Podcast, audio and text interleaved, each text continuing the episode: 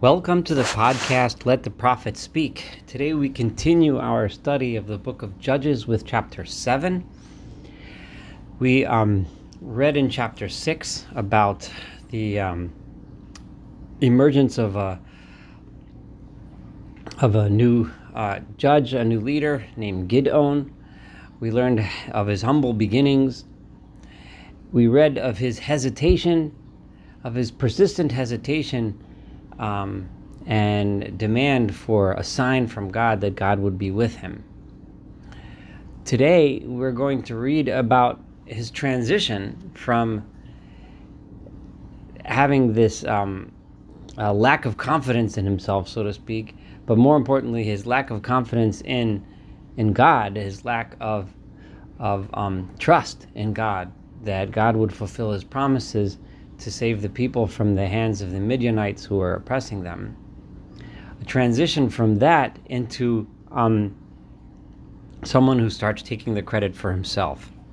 Um, and we start seeing the, uh, the flaws in his character um, start to emerge. Um, but, but we won't see yet in this chapter 7 those flaws have a serious negative effect. That will happen as we read about the end of his career. But first, let's um, we're going to read t- uh, uh, today chapter seven of uh, we're going to begin the story of one of his great victories, one of his great um, um, successes as a leader. So Vayashkem Yerubal. Remember, uh, Gidon uh, was named Yerubal, was given that nickname meaning uh, which meant uh, may Baal fight his own battles. Baal being the uh, the most popular idol of the time, and uh, may he fight his own battles. This uh, when when the when Gidon destroyed the Baal statue and the altar to the Baal. Um, uh, so that was what Yerubal meant. So that was who Gidon. That is also Gidon. He so he got up in the morning, B'cholam Asherito, and all the nation that was with him. So remember, we left chapter 6 with all of the um, Midianites and their allies, the Amalek, Amalekis and the Kedemites, all the marauders who were oppressing the people, um, were camped in the valley of Yisrael or, or Jezreel Valley. And um, Gidon had gathered up uh, people uh, from the uh, tribes of Manasseh and Zevulun and uh, Asher and Naphtali. Um, and he had a uh, group of, of thousands of people that had gathered behind him to fight the Midianites and save themselves from their oppressors. So here he has his thousands of, of troops ready to go and attack the Midianites who are camped in the Jezreel Valley. So Machane Midian Hayalom Mitzafon, and the camp of Midian was to the north of him, Migivat Hamoreh Ba'emek, um, at the place called Givat Hamoreh, which was in the um, valley. So Vayomer Adonai El Gidon, God said to Gidon, uh, Rav There's, there's, there's a lot of people with you mititi es midyam midam, and there's too many of them for me to uh, decide to give the victory against Midian in the hands of this large army that you've just assembled.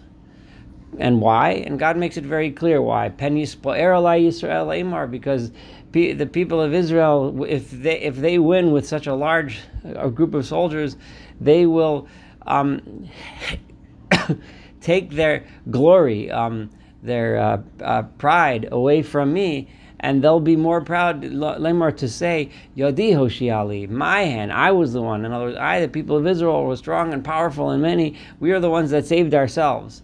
And God wanted to make it clear that this was not a natural, normal military victory, but this victory came um, few against the many. So with so many people, it's the many against the many. So uh, they're going to take credit for themselves. I don't want that to happen. God understood the nature of the people, and as we'll see, it was for good reasons. I want you to call out to all the people as follows: Me Who here is afraid? Who is afraid of battle? How many people are timid, afraid, and scared? Um, Yashov mehar hagilad. um, he, any such person should turn around and and and abandon, go back, and fly away. Yitzbar is he should fly from the mountain of Gilad, which is where they were gathered. Um, in other words, get out of here. If you're afraid, if you're scared of battle, get out of here. I don't need soldiers that are going to ruin the morale. Vayashav min ha'ames elef, and 22,000 uh, people left. V'aseres alafim nishar, and he was left with 10,000. So here we have, we started apparently with 32,000 people. The vast majority were afraid to encounter their oppressors, turned around and left. Presumably, these soldiers Gideon didn't really need to begin with, causing more problems than helped. But God said, "I don't, you know, uh, I don't want to have such a large army. Send them away." Done. Verse 4, Vayomer Adonai el Gidon. So then God said to Gidon, Od ha'amrav, there's still a big, there's still a lot of you. Horedo samalamayim. I want you to do the following following test in order to determine who should remain with you and and and and and uh, be involved in the attack against Midian. Bring them to the water. And I will purify them. Uh, is uh, is is a language used uh, to um, like to purify silver to get the impurities of the metal out. Um, um, God say, I will get rid of the impurities by the water. I'll show you how. So the ones that I tell you, they should go with you. They're the ones that should go with you. And whoever I tell you not to take him with you, who lo should not go with you. So in other words, take them to the water. And God didn't even tell Gidon what the test was. So, what was going to be? I guess to make sure Gideon doesn't uh, slip any hints to um, some of the people what to do to make the test as valid as possible. No one knew what the test was going to be. And and he took all the people to the water, you know, because the soldiers needed to drink. And now God said to Gideon as follows: As they go to the water, whoever whoever laps up the water, you know, kasher yaloka kelev in the in this with his tongue in the same way that a dog laps up the water. Tatzig osolovad. I want you to put him to the side. V'chol asher yichra al birkav. From all of those people who who get down on their knees to drink. Um, so the ones that, that, that lap up the water obviously have to lie down flat, right? Um, and and get close to the water. Those that um, that uh, uh, get on their knees just bend down, take water either in a in a vessel of some sort or in their hands and bring it up to their face and drink that way.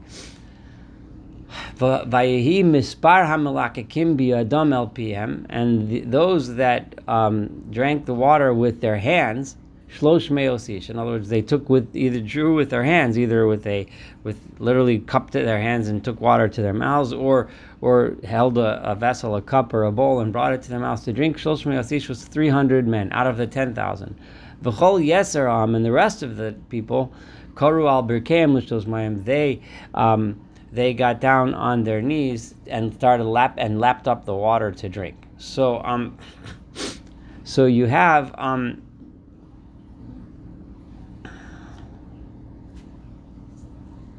um, uh, uh, two groups of people: those that um, that that uh, get down on their knees and drink directly from the water. Uh, uh, so so there's several explanations as to um, but but before I go through the explanations, let's read the next uh, verse seven. Vayomer Adonai El Gidon. God said to Gidon, "B'shlosh me'os ish hamelakikim," with the three hundred men who drink the water uh, in in the way that um, I wanted them to, which was to put it in their hands. Oshia with those people I am going to save you. Midian I will place Midian on, in your hand. And the rest of the people, they should go home to their homes, to their places. So God sent home all of those people who lay down, put their mouths to the water, and drank directly from the water.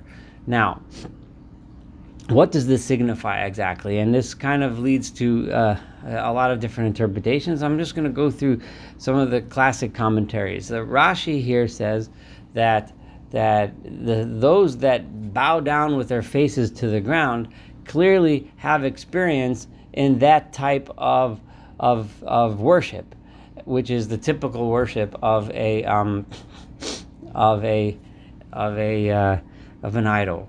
So those people were clearly idol worshippers because they naturally went and bowed down, put their faces to the ground, and therefore those are the ones that I don't want in my army. The others are clearly not uh, um, uh, experienced in the ways of idol worship, and I want you to to take them on the fight. That's one interesting understanding. The uh, other other um, um, commentaries uh, basically um, look at this as a sign of strength. A person who um, who uh, who who bows down, right? Um,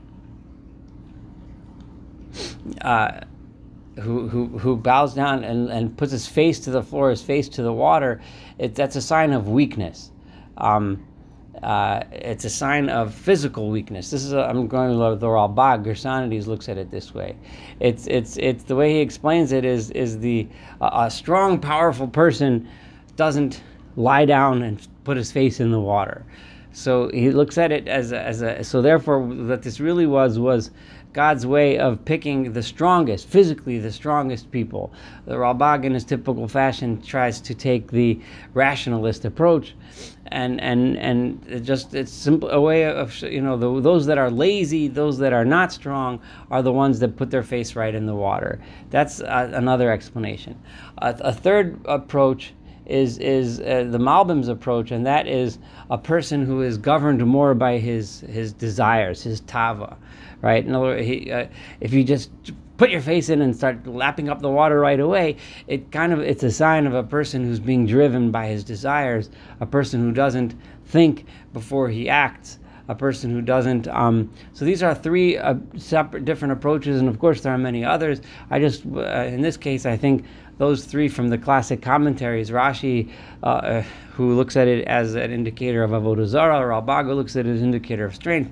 The Malbim looks at it as an indicator of, of, of someone who's thoughtful about what he does rather than someone who just runs after his desires. These are three, uh, all good approaches, um, and I'll, I'll leave it at that. Uh, but regardless, we now have only 300 men under the command of Gidon and these are 300 men that were literally handpicked by God Himself out of the 32,000 people who initially had volunteered to be part of this army. Now, um, now, it, it, and, and the reason why God had whittled it down to 300 was because He wanted it to be as miraculous as possible. Despite that, one of the, and as we've seen from the beginning of Sefer Yoshua until now, the miraculousness of, of what happens in the battles um, tends to get less and less. The things become more and more.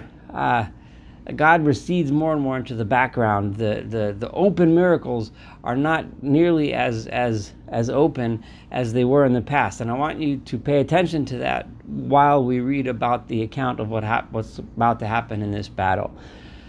So what did they do? Now that he's whittled down to 300 men, Vayikhu et Seidah ha'am adam, and they took the um, the uh, provisions, you know, the supplies, the food, the water, the um, the the ammunition, weapons, uh, you know, the tools that they needed, etc. They took them at Shofar Sehem, and they took their horns, uh, which are very important implement in ancient warfare. Uh, the noisemakers of Eight Kol Ish Yisrael Shilach Ish and all of the people of Israel, in other words, the rest of them, they sent them back to their tents. Vishlosh Ish, and with the 300 men that were left, Hechazik, he strengthened himself. In other words, um, that those were the people he gathered around him. And the camp of the Midianites was was uh, below him, down in the valley, down in the the Amek is the plain that lies lower. In other words, they're on the high plateau uh, at, facing their enemy with 300 strong men behind him, and that's it. So we're going to stop here. We Judges 7a. We'll continue with the with the account of the battle um, when we study together the rest of this chapter. Thank you so much for studying chapter 7a together with me.